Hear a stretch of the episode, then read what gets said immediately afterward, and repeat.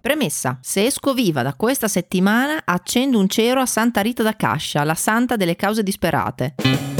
Lunedì, martedì, mercoledì al lavoro. Giovedì 8 ore in un'industria per la startup con cui collaboro. Venerdì riunione a Roma Radio Rai per incontro sulla radio digitale. Sabato si compie il miracolo, sono una e trina, devo essere contemporaneamente al lavoro, a Bologna al meeting italiano dei podcast e a Cervia a sostenere la mia squadra di Ciri in gara. Quindi, se stai sentendo questo, sappi che ne sono uscita viva. In caso contrario, dai la mia collezione di trucchi alla mia amica Laura di Medolla è che mi piace proprio tenermi attiva, fare tante cose, solo che a volte poi mi prende un po' la mano e faccio un po' troppo e non riesco più a fermarmi. Il saggio Michele una volta parlando di una cosa simile mi disse, vedi Ross, ci sono tre modi per salare i cibi. Ci sono le casalinghe che mettono il sale QB quanto basta, prendono un pizzico e ci mettono sempre la giusta quantità ogni volta. Poi c'è il McDonald's che ha quegli imbuti di plastica che li rovesci e sali le patatine sempre allo stesso modo e poi ci sei tu che butti un pugno di sale nell'acqua, poi ti accorgi che ne hai buttato troppo, allora aggiungi acqua e poi aggiungi sale e così via. E in effetti si chiama il saggio Michele mica per niente. È che a me piace proprio fare, cioè io non ci riesco a stare ferma, osservare, aspettare che mi caschino le occasioni dal cielo.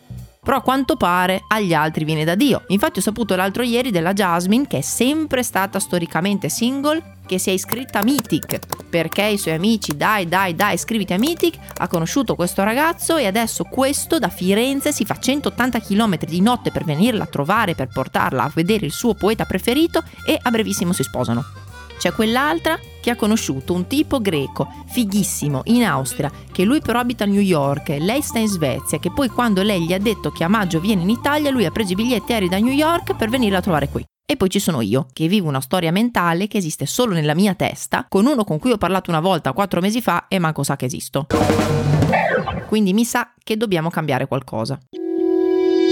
Cosa fai tu quando vuoi essere proprio certo di avere una risposta, quando hai un dubbio che non sai cosa fare? Io chiedo al massimo esperto mondiale, colui che sa sempre la verità, che sa tutto dai dinosauri ai giorni nostri, che ti dice proprio le cose come stanno. Questa sera faremo un viaggio decisamente particolare. No, non tu Alberto. Lo avrete già fatto molte volte No. con gli occhi No. quando alzate lo sguardo. Alberto piantala. Cosa c'è sopra le nostre teste? Ari dai, eh. Di che cosa è fatta l'aria? No. E perché il cielo è azzurro? Alberto, io chiedo a Dio Quanto pesa una nuvola? e gli chiedo un segno inequivocabile di quelli che sono chiaramente dei segni per me e non è che sono delle cose capitate a caso, ma proprio sono mandati per me. E infatti Dio mi ha risposto stamattina mentre facevo gli esercizi che mi ha dato il posturologo. Praticamente ero sdraiata per terra con una fascia, mi tiravo un piede mentre stendevo l'altra gamba per stendere il flessore dell'anca. Ecco, in questa posizione Dio mi è apparso. Mi è apparso in maniera molto moderna, quindi non pensare alla colomba che entra dalla finestra. Lui era travestito da playlist di Spotify e mi ha mandato questa canzone dei Villagers. Allora, aspetta che te la cerco. Ne mettiamo giusto un pezzettino, che se la SEA dice qualcosa gli dico che l'ha chiesta Dio. So